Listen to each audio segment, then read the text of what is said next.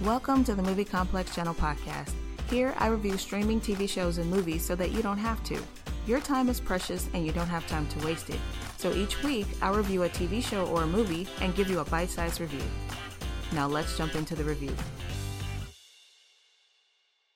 Hey, what, uh, what happened? My passenger from tonight, he pulled a knife on me. He attacked me. If he finds me, he will kill me. What is that? That's footage from inside of my house. Here's looking at you, Claire. Smile. You're on candid camera. We gotta go. You want to know how this story ends? I will break you.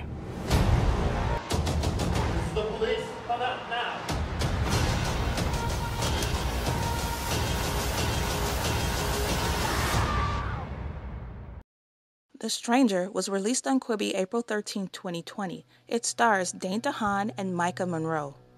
Quibi describes The Stranger the best by saying it's a story about a rideshare driver thrown into her worst nightmare as she picks up a mysterious passenger. Her terrifying ride with a stranger unfolds over 12 hours as she navigates the streets of LA and a chilling game of cat and mouse.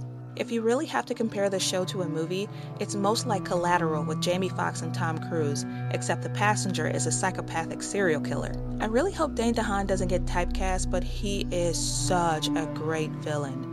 The pacing of his voice and the tones that he uses creates this dangerous, creepy atmosphere that is a sight to see.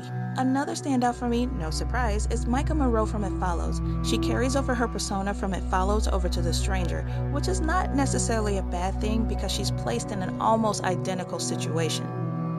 In It Follows, she's being chased by something. In The Stranger, she's chased by someone.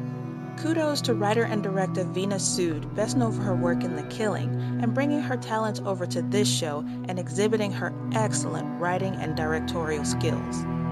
Vina has created a solid 13 episode crime thriller that is an adrenaline pumping fun ride until the very end. I love the setting of the story and how we follow our main characters through the streets of LA over a 12 hour period. I also love how gritty and grainy the cinematography looks. I give The Stranger a solid 8.5 out of 10. 8.5 only because I thought the ending of the show was a little bit weak, but still a solid crime thriller. I recommend this show to anyone that are fans of Dane DeHaan and Maika Monroe and love the movies It Follows and Collateral.